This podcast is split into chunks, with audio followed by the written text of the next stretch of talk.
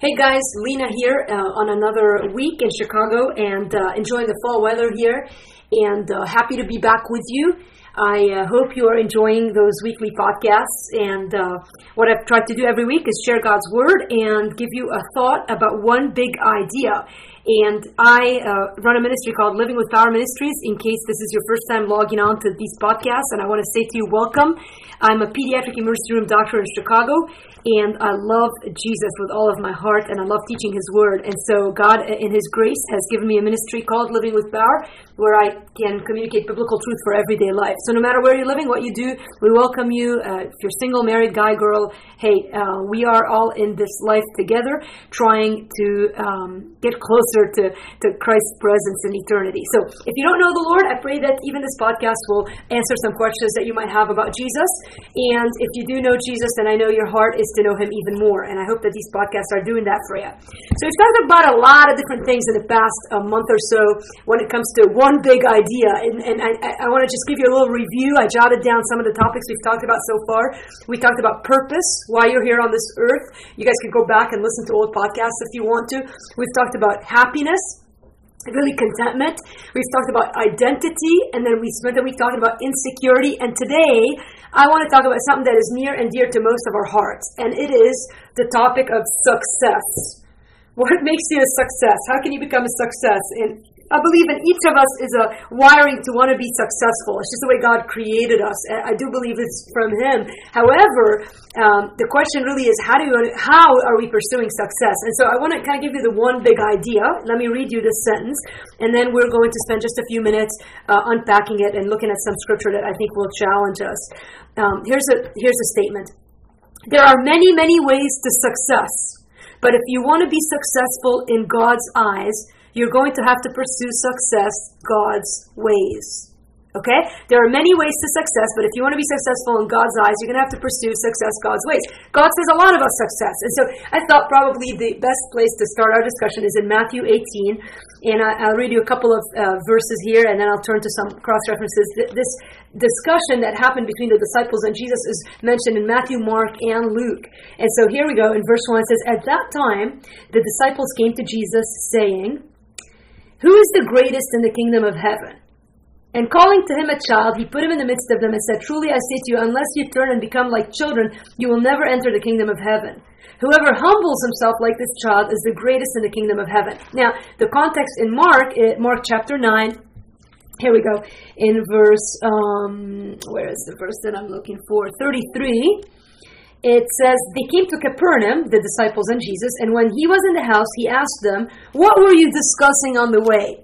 So they were having this discussion behind Jesus' back. Well, he knew what they were talking about. It says, But they kept silence, for on the way they had argued which one another about, uh, I'm sorry, they had argued with one another about who was the greatest.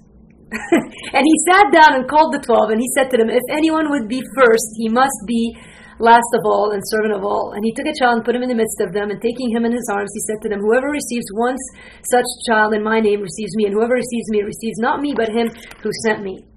And the Luke passage is in verse 46 of chapter 9, also very similar. An argument arose among them as to which of them was the greatest. Jesus, knowing the reasoning of their hearts, took a child and put him by his side and said to them, Whoever receives this child in my name receives me, and whoever receives me receives him who sent me. For he who is least among you all is the one who is great. This is amazing. And um, I, I want to just kind of retell you that statement. There are many ways to success. If you want to be successful in God's eyes, you're going to have to pursue success God's ways. So, what I find fascinating about this discussion between the disciples and Jesus, uh, first of all, is that Jesus never rebukes the disciples for wanting to be great. He never says to them, see, a lot of us think, man, we kind of read these verses and interpret it as God doesn't want us to do anything great for his kingdom. And we kind of get in this kind of you know, we, we think our desire to do something great for God is is bad, and so a lot of times we're like we're changing our very path from doing great things for God to not doing them because we kind of misinterpret these verses. But but that's not really at all what Jesus is saying, is he? I mean, he never says to the disciples, "Your question is a bad question." On the contrary, he makes a fuss about it so much so that it shows up in Matthew, Mark, and Luke, and he sits them around him. And, and it's almost like, like he's condoning the question, but really, what, what's different about the way that he answers it is, is not the question that's the problem, is how we pursue the answer that's the problem. I believe with all my heart that in each of us is a desire to do something great for God. He's put us on this earth with, with a certain amount of works in, in Ephesians 2.10. After we're saved, we're saved unto good works. God wants to accomplish great things through us. And anytime we share the gospel message of Jesus dying on the cross to save people from their sin and, and, and give people life and hope and freedom, every time we do this, we are accomplishing a great thing uh, for his kingdom. And, and, and when people respond in faith to the call of Jesus, and somehow God uses us in, in bringing that to pass, it's just an awesome, awesome thing. Who of us who has ever had a chance to share Jesus doesn't attest to the fact that it is a highlight of joy in our life? And, and we know that we're sharing truth, and we know we're accomplishing God's purpose in our life. But, but what happens along the way is that we get sidetracked by this earthly means of achieving success and greatness. And so I think here, I, I kind of framed this today in some questions. I mean, first, I mean, I think we all kind of agree that we all want to be successful. That's not a question, it's just a fact. And most of us are kind of like the disciples. I mean, we're walking around kind of going, who's the greatest? Who's the greatest teacher in our school? Who's the greatest doctor in our hospital? I mean, they've got these who's who. I'll go to hotels and, and, and vacation spots and, and, you know, these magazines about a city, like they'll be like, you know, what's there to do in Denver, Colorado, or what's there to do in Hawaii, wherever you're going to be going on vacation. And you'll open it and they'll have this who's who doctors in the town. And you're like, I don't care about doctors in this town. I'm, I'm just here to vacation. And it's like you can't get away from it. We all want to be successful. Whether you're a mom, you're constantly on the Facebook trying to compare how you're doing compared to those around you. We'll, we'll talk about that in a minute. But but we all have this innate desire to be successful, even in the in the in the midst of church. And I think even not just even in church, but but more so in church. I find that we get caught up in this. Well, who's the greatest preacher, and who's the greatest writer, and who's the greatest small group leader, and who, you know, and, and we get so caught up in the same exact thing that the disciples got caught up in. Who's the greatest in the kingdom of heaven? And um, and so the question again, it, it, we all want to be successful, but then wh- what are we trying to accomplish? That's the question to ask yourself: is what are you trying to accomplish? In your life right now. You might be a student and you want to be the greatest student in your class. That is that is not necessarily a bad goal. On the contrary, if God wants you to, to, to do anything you do, to do it with all your might. That's in Ecclesiastes, and to be faithful. You know, He's faithful in little, is faithful in much. And, and there's on and on scripture that kind of condones working hard and wanting to do the best that you can. Uh, but what, what is it that you're trying to accomplish? Uh, are you trying to be great financially? Are you trying to set up so much comfort that you are relying for your security on this financial cushion that you're building?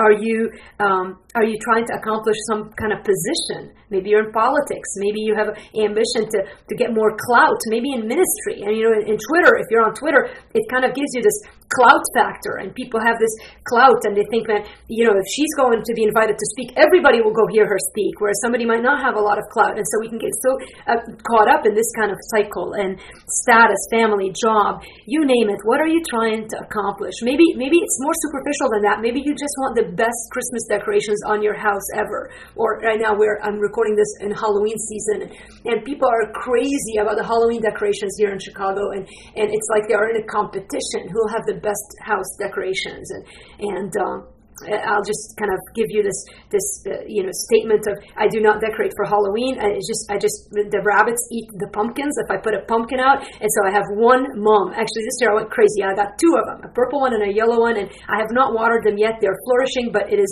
despite me, not because of me. And so, what is it that you're trying to accomplish? And and and what often happens is in the very thing, so you've identified the thing you want to accomplish. It's no secret that for me, my area of struggle is ministry. I want to accomplish greatness for God in the work of His kingdom and ministry, and teaching the word and speaking and writing, and, and, and, and that desire is not bad. But when does it become bad? It's when you pursue it in earthly ways. And so remember, our big idea is that there are many ways to success. If you want to be successful in God's eyes, you're going to have to pursue success God's ways. Well, the problem is we get sidetracked and do things our ways.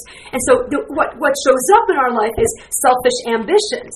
And so, and so you do it uh, with a desire. You might not, you might even tell yourself that you're not doing it with selfish ambitions, but the test for that is what happens when you don't get the thing that you want. We've talked about that on this podcast before. And uh, I think it's in James. I was just thought of this verse. Let me just read you uh, James chapter 3 talking about the wisdom that is from above versus the wisdom that is from below. Again strategy gods versus the world. Who is wise and understanding among you? In james 3.13 by his good conduct let him show his works in the meekness of wisdom. But if you have bitter jealousy and selfish ambition in your hearts do not boast and be false to the truth. This is not the wisdom that comes down from above but is earthly unspiritual demonic. For where jealousy and selfish ambition exist there will be disorder and every vile practice. But the wisdom from above is first pure peaceable gentle open to reason, full of mercy and good fruits, impartial and sincere. And so, on our way to accomplish success our way, we get caught up with selfish ambitions, and, and the Lord might honor your desire to be great, but He desperately wants to get rid of the selfish ambition in us. So, He'll often put us in situations where it might feel painful, we might feel like failures, it might feel like we're not, you know, we're, we're failing, but in fact, what God's doing is just removing, just stripping us of the selfish ambition. Jealousy. Jealousy has to go. If you're trying to accomplish success, and you're constantly on the Facebook looking at the house of your neighbors and, and being jealous of the fact that they've got bigger pumpkins and prettier Halloween skeletons on their house, then you've got trouble. And competitiveness must go. Competitiveness is, is killing us in the church and outside. We, as followers of Christ, this is what was happening to the disciples. I mean, they were having this discussion, they were fighting. Jesus stops the fight and he's like, What are you guys having a discussion about? And, uh, and, you know, and, and I think he's using the, word discussion loosely. Have you ever caught your, you know, my niece, my my nephews will sometimes be having fights, and, and the mom will be like, "What are you guys fighting about?" They'll be like, "We're just discussing. We're not fighting." And I feel like this is kind of this discussion that is happening over there. They're like trying to fight about who's the greatest in the kingdom of heaven. There is so much competitiveness, and man, we know that Peter struggled with that selfish ambition and competitiveness, and and he had to fail publicly. Actually, let me. Um, let me take you to the next question. What are we trying to accomplish? But then, secondly, what stands in our way? And the biggest thing that stands in the way of accomplishing godly success God's ways is the self. It's me. It's me, myself, and I. And uh, and, and and and I'm telling you, uh, we've got to allow God to kill the self in us. And, and as Christians, we're born again. Our technically speaking, uh, if you look at the verses in Romans, we were dead to self. We're no longer living. Galatians two twenty. We are living now by faith. We're alive to God. We're dead to self. Now, now, even though we understand that intellectually, the truth is that there are many areas in our life where God has to still kill certain selfish ambitions and jealousies and some sinful areas of our life to make us into the type of Christians, Christ-like, sanctified, growing, fruit-bearing, abundant living people of God. And, uh, and, and that is that when it comes to the death of self, that is a painful process. It is not easy to, to, to die. I mean, ask anybody who's watched somebody they love die. It is painful, whether it's quick or not. And actually, actually, the other thought I have about death to self is that sometimes it is a process. I wish it would happen quick. You know, you ever hear on the news like, you know, somebody gets, you know, the plane crashes, they're dead. Boom. And you go, man, it's really sad. That's painful, but at least it was quick. Meanwhile, others, you, you, get a cancer or you, you have heart disease. I, I watched this summer my dad go through the most painful illness and, and ended up dying, and it felt like the slowest process in the world for all of us. And now I look back and think it wasn't that slow. I mean, it fast. We just had a few months at the end where we were aware that he was going to be passing into eternity. But, but you know, but, but, but when you're in it, man, it feels so slow, and you wonder, is it ever going to end? And I think sometimes God puts us in these situations where we're dying to self, and it's slow. And it's like I just right now I'm going through a season where I'm like, God, just kill what needs to go in my life, kill the selfish ambition, the jealousy, the competitiveness, the envy, the feeling of failure and shame that I get when I look like a failure to others. Meanwhile, I, you know, God is trying to work His version of success in me. And um, I want it to be faster, but it is a process. And, and, and, and sometimes it's public you know, for the most part, I mean, how often have you looked on the Facebook and you see a Facebook update of someone who's just lost their significant other or their brother or son or daughter, you on and on. It is public to die to self, and and and and, and you know what? Um, when it comes to God's ways, sometimes killing of this self selfish ambition, killing of this desire to be greatest in our you know earthly fashion. I mean, sometimes that is a public process and it is, can be very humiliating, but it is a powerful process, man. It is powerful and no more powerful than to the one that it's happening to. Um, And so, you know, ask yourself. We're talking about kind of what are we trying to accomplish, what stands in the way, but then what does what does God want? I mean, why is all this happening? I mean, he, the, the nice thing about the verses that we read today is that He tells us what He wants. We're, we don't have to make it up. We don't have to wonder. I mean, He doesn't rebuke the disciples about wanting to be great, so we kind of get the sense that greatness is not bad. But now we get to the strategy, and Jesus' strategy are easy. I mean, I mean they're easy in that they're stated right there, but they're not easy. He says, unless you turn and become like children, you will never enter the kingdom of heaven. Whoever humbles himself like this child is the greatest in the kingdom of heaven. So, so the road to glory is through death of self, humility, humility, sometimes humiliation. But but think about a child. I I think I looked up the amplified um, version here. Let me see. I read this. At that time, the disciples came up and asked Jesus, Who then is really the greatest in the kingdom of heaven? So he gets a child, puts him in a midst, and he says, Truly I say to you, unless you repent, and then in parentheses it says, change, turn about. So, so we have to have a change of mind as to how we're pursuing greatness. There has to be a repentance. God, I've been trying to accomplish it by by raising my clout, by by fighting for connection and networking. And, and while all these things might not be bad, if you're clamoring for for position and fame and riches and clout, man, it has to be a repentance of saying, God, I want to be like this child. And so, unless you repent and become like little children, and in the Amplified Bible, it explains it in parentheses trusting, lowly, loving, and forgiving. And, and I tell you, I can sum it up in one word dependence. There has to be an utter dependence. A child cannot do things on his or her own. They are utterly dependent on someone to help them. I mean, they can do the basics, but, but, but they quickly get frustrated and understand, I can't do this. So they're like, Mama, Mama, Mama. I mean, just come and help me. And I think we've got to have that kind of attitude with the Lord. And listen, it is hard to, to be that way because it takes humility and a recognition that I can't do this on my own. And, and, and most of us are hardwired to try harder as opposed to trust deeper. And God will do whatever it takes. Listen, I'm learning this in my life. God will do whatever it takes to get us in a place where we will trust Him deeper and not worry about what people will say. Right now, I feel like I'm walking in a season where, some, I don't know, I feel like God, by now, I would have thought that you would have borne more fruit in the ministry. And, and sometimes I'm ashamed of, of the way that the fruit is compared to what I thought it would be. And, and, and yet, I, I, I'm reminded when I read these verses that God doesn't judge things like we do. See, we're so easily impressed. How many Twitter followers somebody has, how many books they've sold, how many people show up to their conferences. I don't think God looks at that. And we know it because He says it in these verses. And, and, and, and he wants us to have this childlike thing where accomplishments and achievements are nothing. We just come because there's a relationship and there's a depth of, of acceptance that has nothing to do with what you bring to the table and everything to do with who God is. I've been thinking about these words, I am second. You know these videos that we that you can go online and look at, I am second, I am second, I am second. And every time I go through a failure and I remind myself, what I am second. Of course I mean what did I expect? Jesus is first. He's the story. And I try to lift him up and remind myself that, you know, in the past, I used to be like, man, I can't believe I did that. You know, and I almost felt like I deserved more. And now I remind myself, no, I don't deserve more. Anything God gives me is a gift.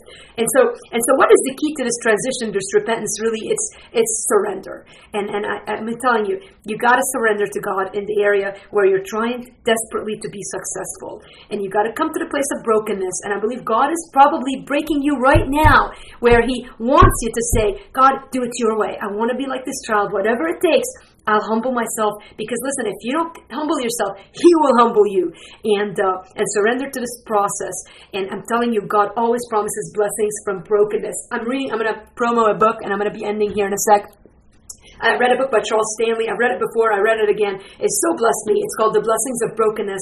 Any of you who are listening to this who struggle with success, with performance, with needing to, you know, kind of, you know, feel like you're producing, you know, you need to read that book, The Blessings of Brokenness. It is really, I, am going to read it again. Actually, I just read it two days ago. I'm going to read it again because I need to get these principles ingrained in my brain.